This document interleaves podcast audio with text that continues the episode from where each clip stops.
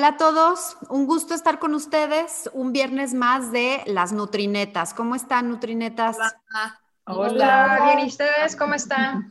Todo bien, eh, emocionada porque vamos a hablar hoy de un tema muy controversial, vamos a hablar de la neta de las proteínas y pienso que es un tema del que se dice mucho, pero realmente habría que preguntarnos qué se sabe a ciencia cierta, ¿no? De este tema. Eh, hoy vamos a echarle un vistazo desde la evidencia, por supuesto, ya saben que la neta viene desde con sustento científico totalmente. Y, bueno, empecemos por definir desde lo que es, de dónde viene el término de proteína desde cuándo sabemos que los seres humanos tenemos esa parte proteica en nuestro organismo que está contenida también en los alimentos y que es un nutriente importante.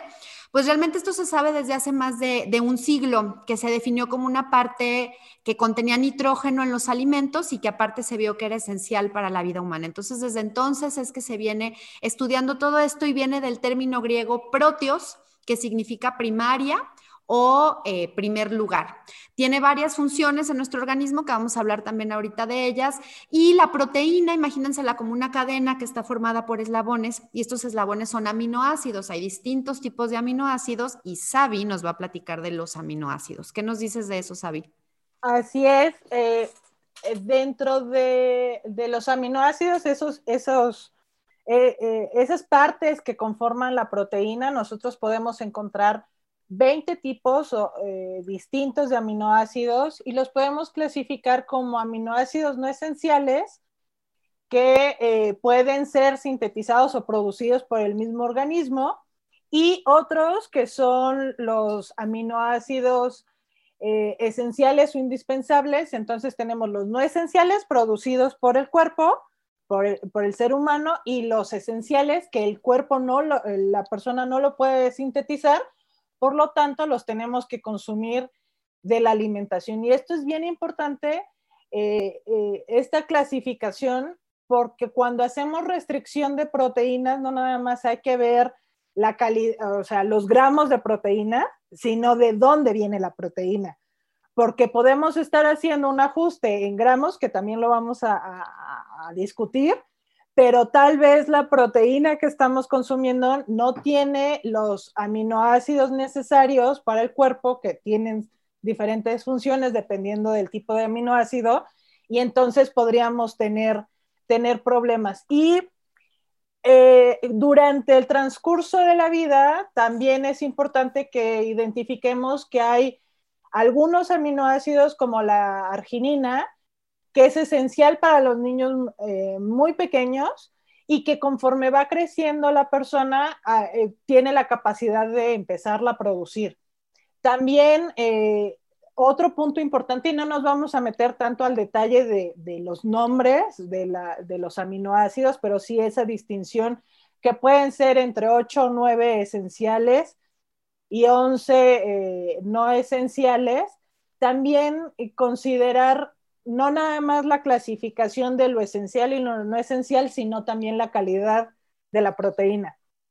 Y esto, eh, la calidad se define como aquella proporción de proteína que cuando la consumimos y es absorbida, se retiene y por lo tanto el cuerpo puede utilizarla para las funciones de, de formación muscular, de síntesis, etcétera.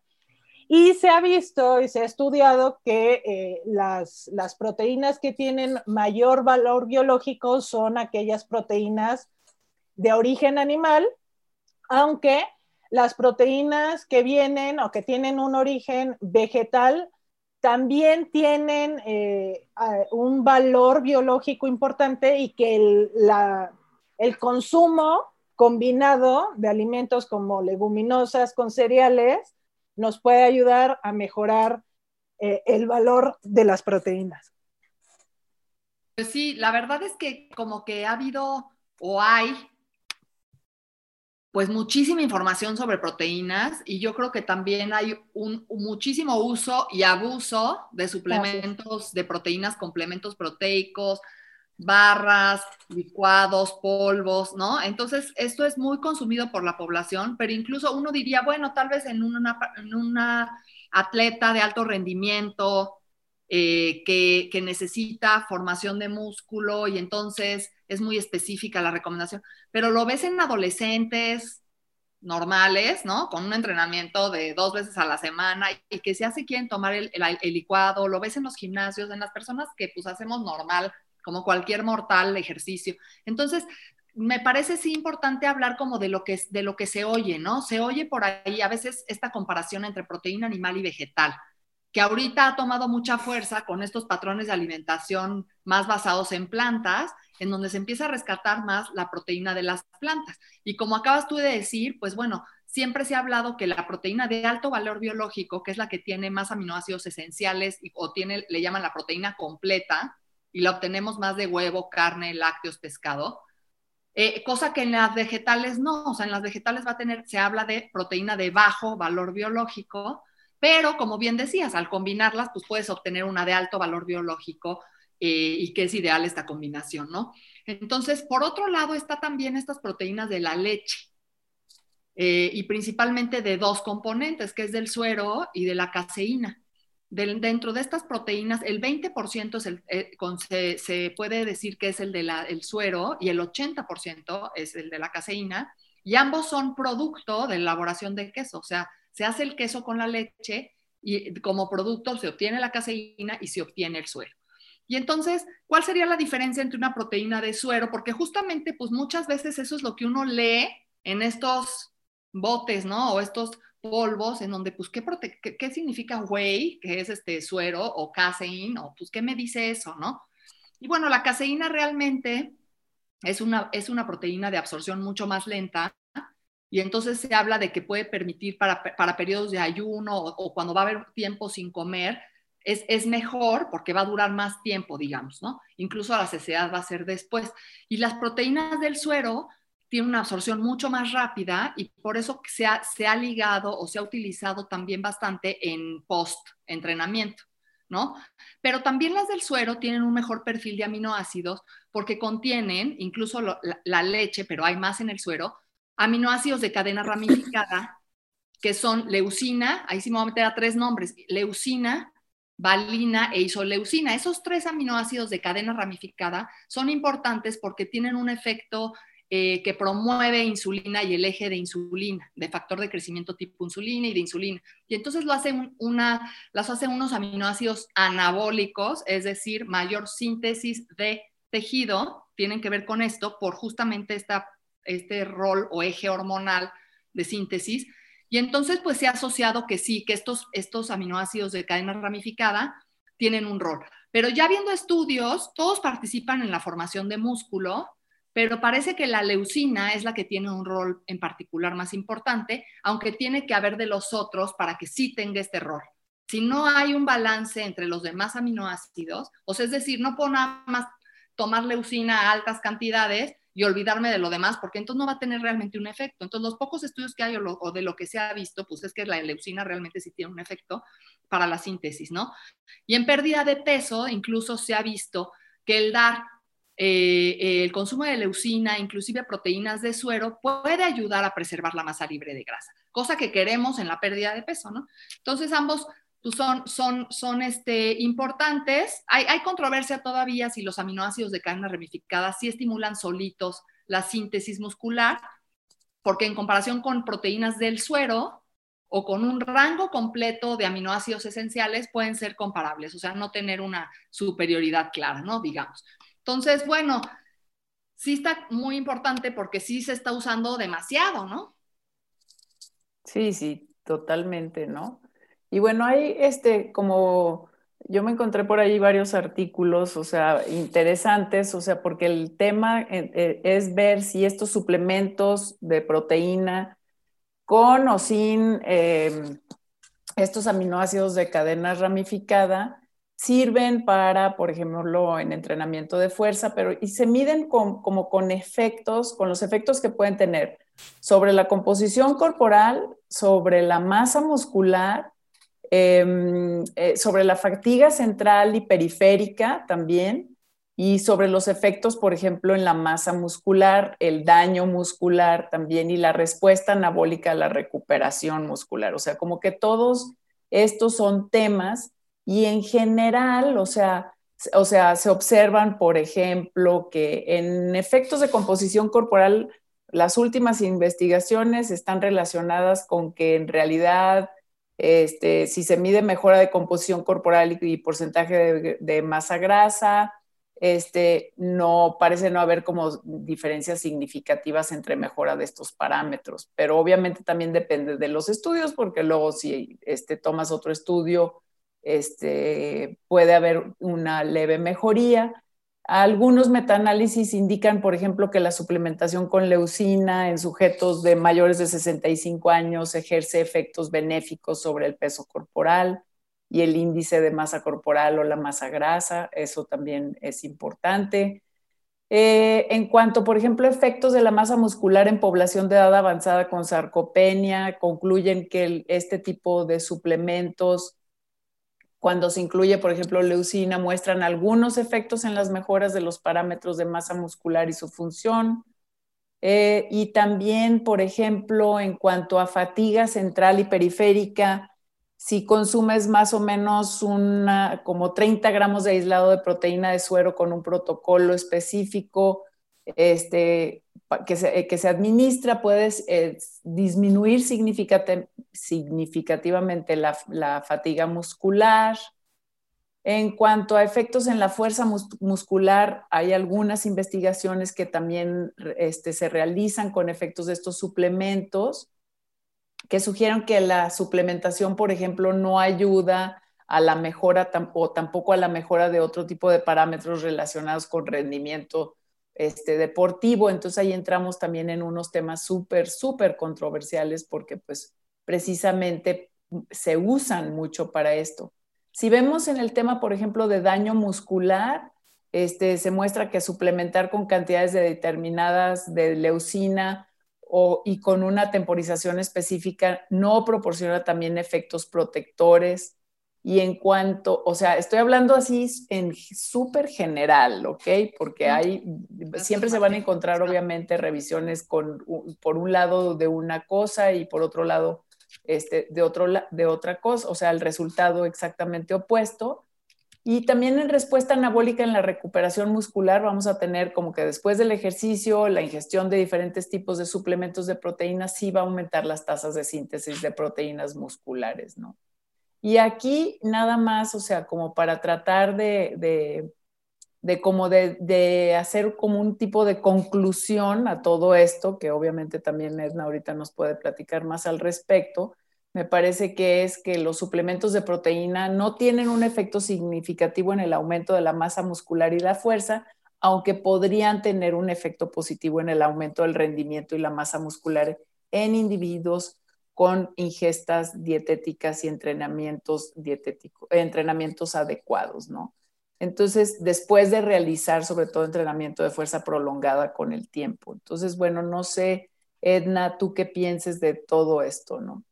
Sí, definitivamente esto que comentas cuando utilizamos proteínas es también para completar. Muchas de las veces cuando los pacientes no tienen la oportunidad de hacerlo de una manera de que voy a comer cinco huevos, a lo mejor no tiene la forma de comerse cinco huevos o un pedazo de pollo, y ahí es donde se han utilizado estos suplementos no es para el uso masivo, se tiene que evaluar realmente a la persona si es necesario que lo debe de consumir y qué cantidad y qué tipo de proteína.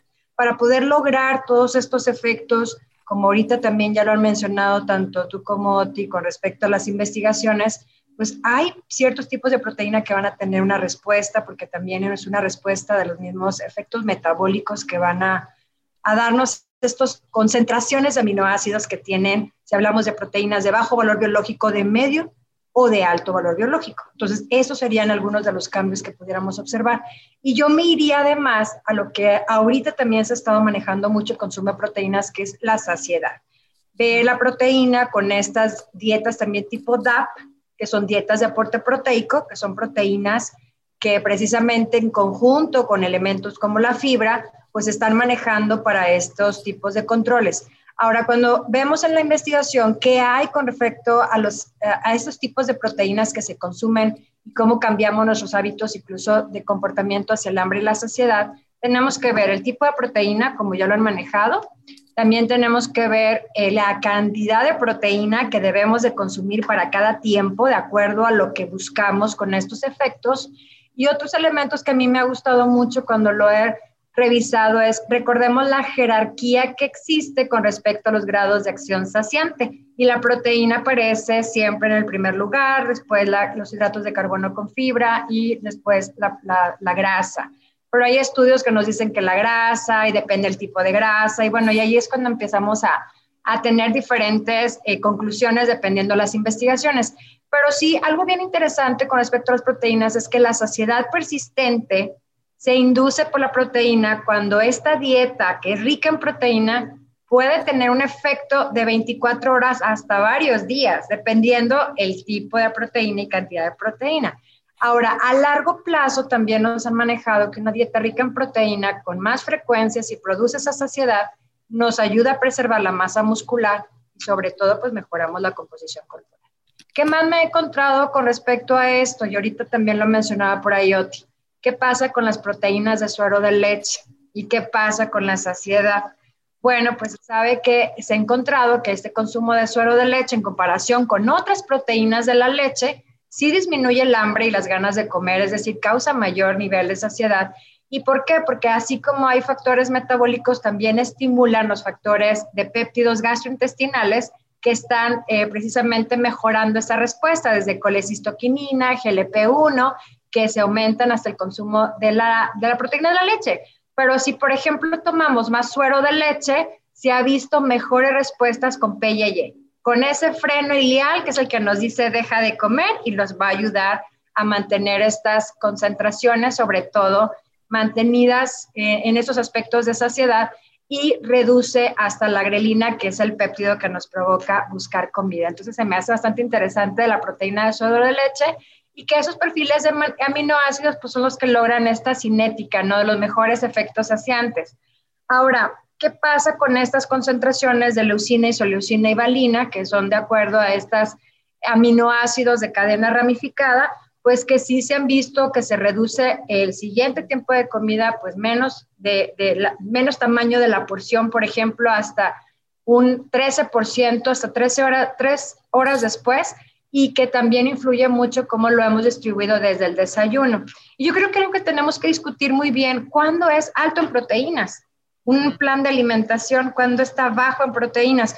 Porque, porque yo creo que también cuando a veces decimos de los macronutrientes y su distribución, ahí nos queda, todo mundo le da miedo cuando estamos así como prescribiendo proteínas, porque la función renal, la función hepática, no sé qué. Entonces todo el mundo, ya los nutriólogos, cuando hablamos de intervención en estos casos, ya estamos todos así como asustados, les digo, no, o sea, hay que evaluar y yo creo que aquí es donde sí deberíamos dejar bien claro cuándo debemos de comentar que es alto en proteína, cuándo sería bajo en proteína. Y ahorita yo sigo comentando algunos elementos. que yo sí quisiera nada más decir ahí de lo de, bueno, se ha visto que en pérdida de peso, algunos expertos recomiendan que para preservar esta masa libre de grasa sean 20 gramos al día de proteína de suero y entre 3 y 4 gramos al día de leucina.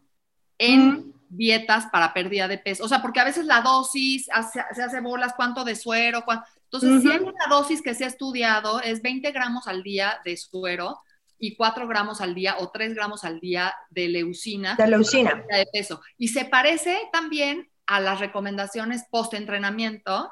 Bueno, para, para sujetos que entrenan, más bien no es post-entrenamiento, para sujetos que entrenan tendría que ser justamente también aproximadamente 20 gramos por día de suero y aproximadamente 3 gramos por día de leucina. Entonces, bueno, eso, es muy importante. Eso es genial porque es lo que más o menos nos da un scoop. Si buscamos suero de leche, lo que nos da un scoop son como 21 gramos. Hay algunos productos que te pueden dar hasta 25, pero habría que analizar el producto y si realmente tiene esa concentración de leucina y si realmente es suero de leche o es combinado de proteínas, porque también existen y son válidas. Hay diferentes fuentes de proteínas en los diferentes suplementos pero es bueno que uno pues sepa leer qué ingredientes. A ver, pero ¿qué pasa si eres vegano?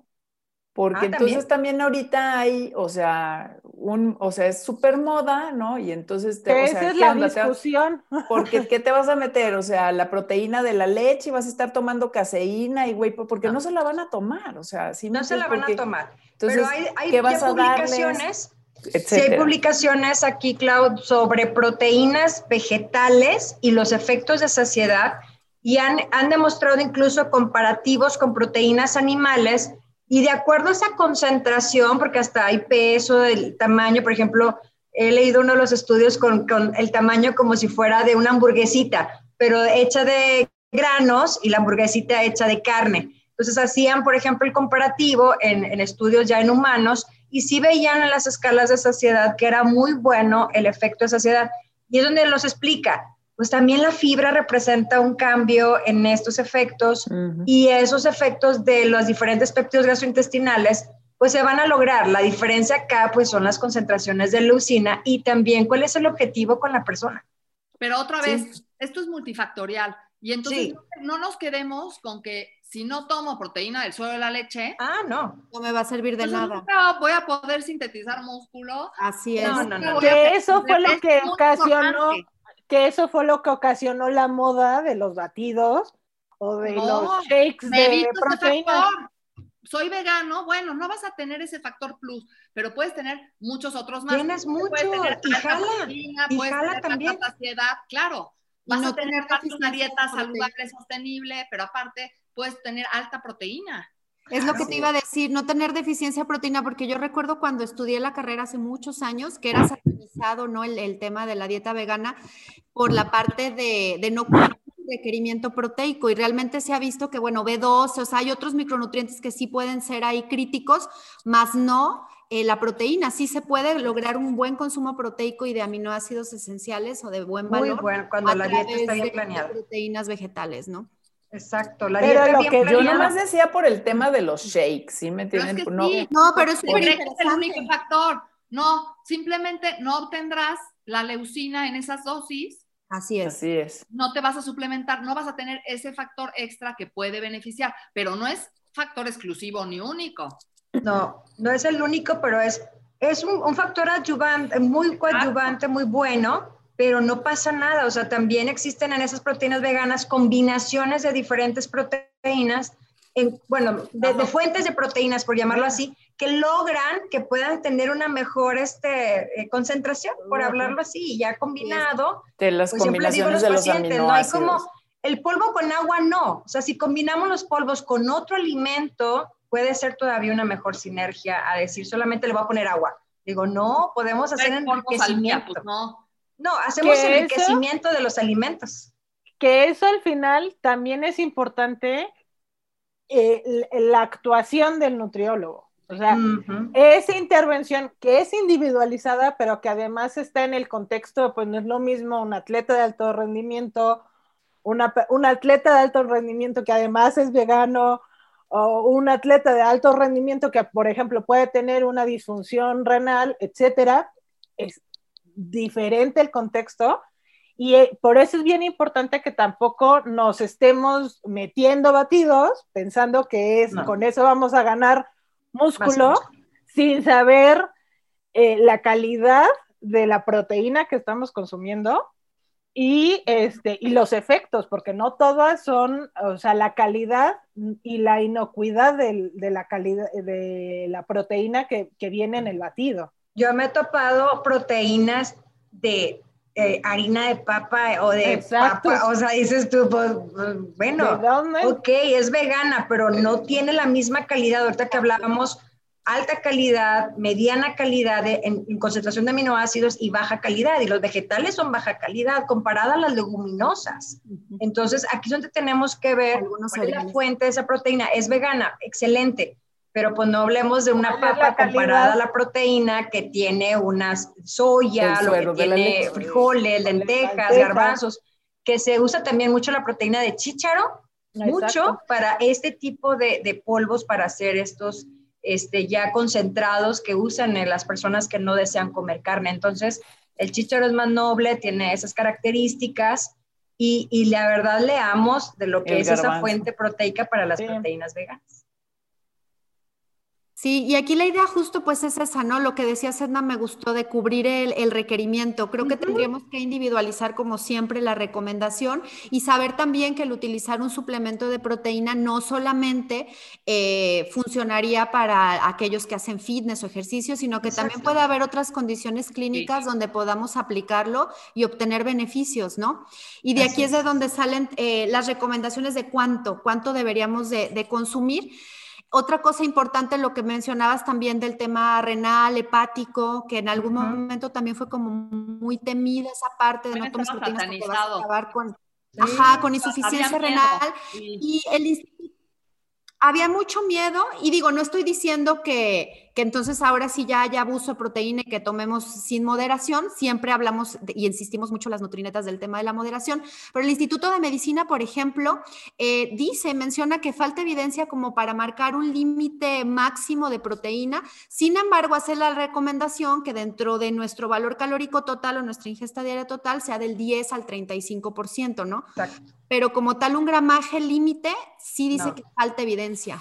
Para, pero 35 es muchísimo, unos no quieren dar ni 20, ¿no? Eh, no, no, les da miedo, les da en miedo. En ese instante se te va a morir tu riñón. Sí, Así es. Y no es por ahí, les digo, no es por ahí, realmente tenemos esa funcionalidad, pero ya dice 30, no, 35, no, y todavía está el margen. Y ahí es donde tú tienes un margen para trabajar individualizando, pero... Individualización, exactamente. Y lo, oye, y luego no le das también la, la, proteína y luego te sale una dieta, ya sabes, ¿no? Con el 70% de hidratos. De acuerdo a las recomendaciones de ingestión de nutrimentos, no, no. Empieza a 12%, pues es bajito, pues entonces son 20 cereales. Así es, exactamente. o 16 frutas que nadie se va a comer, o sea, no. aparte con 6 cucharadas, de azúcar. O sea, es que me sobró. O sea, vean todos nuestros programas, 60, 15, 25 el de azúcar. Y luego el de las proteínas y ya les va a salir su dieta. Y el de grasas y ya. Nos falta el de grasas, ah, no, ya lo dimos. El de dietas. Y bueno, para terminar lo de las recomendaciones, otra forma que es muy usada entre los nutriólogos para calcular la cantidad de proteína que debe de consumir un individuo es también por gramos por kilogramo de peso. Me gustó mucho y chequé del International Protein Board, se los recomiendo bastante porque ellos hicieron como un consenso de diferentes recomendaciones a nivel global y eh, sacan rangos de proteína recomendados para diferentes situaciones, de gramos de proteína por kilogramo de peso. Y hablan, por ejemplo, de la RDA, si en general, les decía, viéndolo como a manera global de diferentes guías, de, que va de punto 8 a 1.07. Y esto se habla que sería como el mínimo para evitar una deficiencia proteica, ¿no? Que sería como lo que podría cubrir la población general. Dan otra recomendación para salud en general de 1.1 a 1.4 gramos de proteína por kilogramo de peso. La recomendación que dan también del consenso para ejercicio en general y fitness de 1.4 a 1.8 gramos de proteína por kilogramo de peso de acuerdo a la evidencia que existe para pérdida de peso, que como vimos, ahí influye el tema de la saciedad. Hay otro estudio que me gustó mucho que habla también del tema de la adherencia.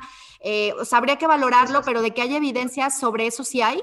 Y manejan de 1.4 a 1.6 gramos de proteína por kilo de peso para un envejecimiento saludable, que ese es otro punto bien importante, el de los adultos mayores de 1.4 a 1.75 gramos de proteína por kilo de peso. Y aquí mencionan ya para eh, sport para deporte avanzado o performance ya avanzado en cuanto a ganancia de rendimiento. Ajá. Punto 1.8 a 2.2 gramos de proteína por kilogramo de peso, ¿no? Yo, yo, eso lo hablamos también un poco en el de azúcares la semana pasada, ¿no? Y es ese tema también de que, por ejemplo, cuando los niños, o sea, los gramajes esos para, para niños, para cálculo de proteína, a mí me chocan, ¿verdad? Porque tienes al niño usas el punto 8 a un gramo y entonces otra vez te sale, ¿verdad? El 8% de proteína. Sale bien bajito, sí. Y todo lo demás, entonces eh, a mí esa, para niños, eh, esas recomendaciones pero es que a veces cuestan más trabajo. Pensamos que, no sé por qué, pero a veces tomamos esas recomendaciones como que eso es el, o sea, pues es que así lo hacemos, que ese es el 100%. Y hay cosas que no es no necesariamente ese es el 100%. O sea, de ahí para arriba te puedes mover. Y por eso el rango es del 10 al 35, es amplio. Pero hay que hacerle... 130 gramos, ¿quién come 130 gramos? Nadie, ni nadie va a comer. Pero, pero, hazle entender eso a los profesores de dietética, ¿sí me entiendes? Que así como... ya, vamos, ya vamos al 2021, al 2000 21. Sí, 21. 22? No. 21, 21. quiero borrar rápido, es este. Este, no, 2021, ¿no? Ya, ya, ya creo que estas cosas, pues eh, sí, a nosotros nos parece obvias, pero sí no tiene que cuadrar exacto porque también hay que ver justamente eso alrededor, ¿no? Que entonces le voy a dejar 80 cereales y qué cereales va a comer. Claro, aparte, ¿cuáles? Tipo, calidad, o sea, nos volvemos a lo mismo. Yo sí quisiera complementar. Mejor, sí, no. Ajá, yo quisiera complementar un poco que hay también mucho temor de, cuánta proteína vamos a, intervenir, por ejemplo, en un paciente con obesidad mórbida. A los, a los nutriólogos les ocasiona también un conflicto, porque como lo hacemos por kilogramo de peso, dicen, bueno, ¿cuál peso voy a utilizar si hay ya una enfermedad ya de, este, de esta magnitud, una persona con obesidad mórbida, y aquí se usa peso ajustado de preferencia, y otros lineamientos usan peso ideal. Entonces depende eh, la investigación o el lineamiento, por eso van a ver a veces más 2 de gramos por kilogramo de peso, van a decir, ¿y por qué tanto? Porque están utilizando peso ideal para un paciente con una característica clínica específica. Entonces hay que leer muy bien las referencias, checar lo que nos están indicando, hay consensos que nos habla peso ajustado para estos pacientes por cuidar que no nos vamos más de la cantidad. Y algo que también se ha demostrado en, en los pacientes con obesidades, no más de 2 gramos ha demostrado ser efectivo para lo que estamos diciendo. No necesario más de 2 gramos, se ha ido desde 1, 1.1, 1.2 a máximo 1.8, dependiendo y sale la guía. Pero no pasarse de 2 gramos, porque cuando hablamos dietas de apoyo proteico. Ya creemos que es un gramaje muy elevado y no es así. Simplemente se tiene que ajustar y que también se observe cuando ya hay una enfermedad crónica y sobre todo empezamos a ver tasa de filtración glomerular, cómo se encuentra el paciente a nivel de inflamación este, circulatoria para poder identificar, bueno, ¿le va a causar daño renal? No le va a causar daño renal, solamente se hacen ajustes dependiendo ya la funcionalidad del paciente y si ya padece una enfermedad crónica o comorbilidades ante la obesidad. Son detallitos clave que un clínico no se le debe de pasar cuando está teniendo este tipo de, intervenciones y les causa mucho conflicto estos pacientes. Entonces habría que cuidar ese apartado, sobre todo también si hay cirugía bariátrica, si hay algunas intervenciones donde la necesidad proteica influye muchísimo en todos estos cambios corporales que tiene un paciente. Oye, y, también hay... Ay, perdón, vas a... Ah, también hay, Edna, importante, digo, no, no es tema de esta, de esta neta, pero se ha asociado que las dietas cetogénicas son altas en proteínas. Y no es así. Y entonces ocupamos decir, ah, bueno, para una reducción de peso o una intervención basada en reducción de peso, entonces vamos a meter la dieta cetogénica pensando que lo que le vamos a aumentar son las proteínas y no, entonces, eso lo dijimos en el curso de dietas. Exacto. Ahora hay una... Pero eso es importante que también lo, lo, traigamos aquí a la mesa de que dieta cetogénica no es dieta alta en proteína. Ahora, hay, hay esa dieta también, la muy baja cetogénica, muy baja en carbohidratos, muy baja en energía, alta en proteína que sería la protein sparing, que es justo para preservar masa libre de grasa, pero esa es otra, o sea, no necesariamente en la definición de cetogénica es alto en proteína. No, va por ahí. Quiero comentar de un estudio que acaba de salir hace poquito del Instituto Nacional de Nutrición, Luis González, eh, exalumno mío y que admiro mucho. Bueno, hicieron este estudio de su doctorado en donde dieron una dieta hipocalórica, pero alta en proteínas, a sujetos con obesidad y con resistencia a la insulina y en un mes mejoró en 60 a 90% la sensibilidad a la insulina, sin importar si era de origen vegetal o animal. Hicieron esta aleatorización ah, como para estudiar qué, qué, diferencias tiene, metabólicamente hablando, si damos proteína animal o vegetal. Y no había diferencias, pero sí había diferencias, o sea, sí en, a, a todos les iba mejor, mejoraban con la alta en proteína, la resistencia a la insulina y la sensibilidad a la insulina, disminuía la resistencia a la insulina y mejoraba la sensibilidad a la insulina, pero no importaba si era animal o vegetal. Y creo que eso pues está, está bastante también, es interesante porque hacia allá van los estudios, ¿no? Comparar animal vegetal, comparar alto valor biológico, bajo valor biológico, ya hablar más del tipo de proteínas. Y también hay un estudio bien bonito que acaba de salir, una revisión, de 32 estudios longitudinales, no son ensayos clínicos, pero sí estudios que observaron a pacientes con 31 metaanálisis, 175 mil participantes para ver qué onda con, la, con la, el consumo de proteínas y la mortalidad. Entonces vieron que el, que el consumo de proteína total se asocia, o sea, un mayor consumo de proteína total se asocia con menor mortalidad por cualquier causa.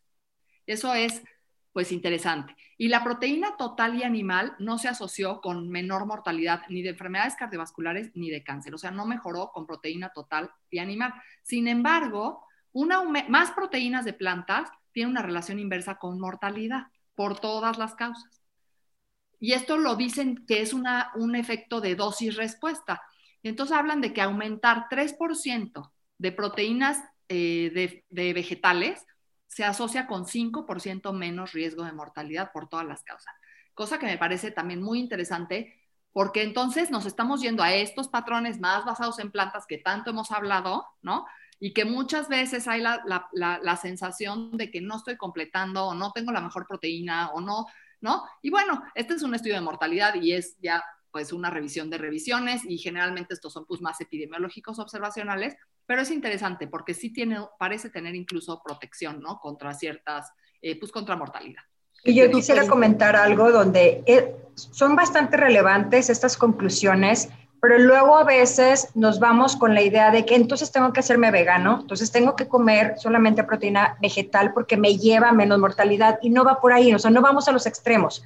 Lo que te está demostrando es que muchas veces nos inclinamos hacia los extremos o comemos solamente proteína de origen eh, animal y disminuimos la de vegetal porque se ha visto incluso en las encuestas nacionales que comemos menos leguminosas, que estamos comiendo menos de estas fuentes vegetales importantes y nos vamos a los extremos. Entonces, es más bien este equilibrio y los patrones saludables que bien ya comentas, que estamos teniendo hasta un 50 y un 50 tal vez, 50 y 50 de, de estas proteínas que van a llevarnos a una mejoría metabólica y una mejor este, longevidad, respuesta de mortalidad, riesgos en general, pero es la cronicidad lo que nos está llevando, dependiendo este hábito y este formato de comer, hacia dónde nos va a llevar hacia la salud o a la enfermedad. Eso es algo que ya sabemos, o, me voy a preservar. así es, y así lo propone la guía, me acordé ahorita de la imagen del plato de la guía canadiense, en la parte proteica justo maneja la combinación de vegetal con animal. Eso es, es mitad y mitad, o sea, no irme a los extremos porque ya estoy viendo que me causa mortalidad, no va por ahí. Pero no va por ahí. pues la tendencia sí es a volverse más planta, no, no vegano, pero sí a que, a más basado en plantas. Más basada en plantas. Sí, porque volvernos plantas. ¿Volvernos plantas? Yo esta Navidad me hago árbol. Este, Siempre me he preguntado, si yo fuera una fruta, ¿qué sería? o como la extraña vida de Timothy Green. Bueno, pues algo tiene uno que pensar si se convierte en planta. Entonces yo dije, bueno, yo quisiera ser una fruta. Pues entonces, no sé, una vez me quiero ser un aguacate. Nuestro próximo logo de Nutrinetas va a ser con la cara de la fruta que se va a convertir cada una. De hecho, yo ya sé cuál soy, pero bueno, como quiera, después se los comento en el siguiente programa. Perdón, Nuti, perdón, ibas a decir algo serio. No, no, pero no, lo serio nada más es que sí la tendencia en todos los aspectos, porque Mediterránea es más basada en plantas, eh, porque Eat Lancet, en esta hablar de, esos, eh, de sostenible, es hablar de basado en plantas. Entonces me parece bastante relevante, aunque no seamos veganos, sí es reducir el contenido de, productos animales, hacia allá va y eso es la recomendación. Y en esa reducción no está viendo un riesgo, ¿no? O sea, como que sí se puede, no, no va a pasar nada. Ah, es como que creo que lo que, hay que lo que hay que decir, hay buena proteína que podemos complementar, puedo incluso incluir alguna buena fuente pues acabamos de hablar de los lácteos, ¿no? O, podemos incluir huevo, pescado, hay otras, ¿no? Otras fuentes de proteína que van, que tenemos que limitar porque, pues, como bien dijiste, no es, en, en, en Sanud 2018, 18 el consumo de carnes rojas, pues es de lo principal, cuando leguminosas, pues está en 20, 40 o en 30%, o lo comen comúnmente. Entonces, de ahí ya empezar de, pues estamos mal, ¿no? Entonces, sí, nuestra tendencia debe ser hacia al revés, si hacia aumentar debemos de ser hacia disminuir este animales, yo creo. Claro.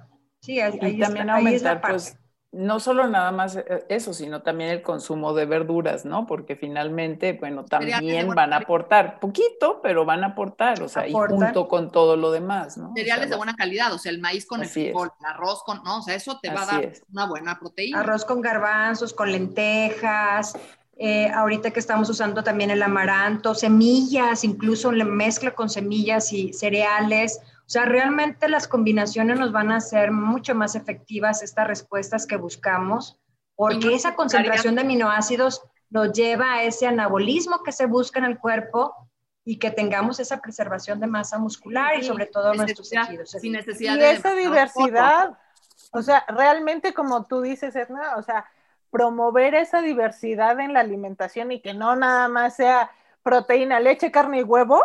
No.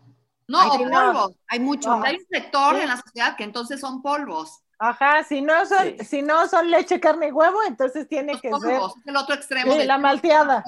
porque no completo mi dieta. No, sí la completas. Sí, sí la completas, segurísimo.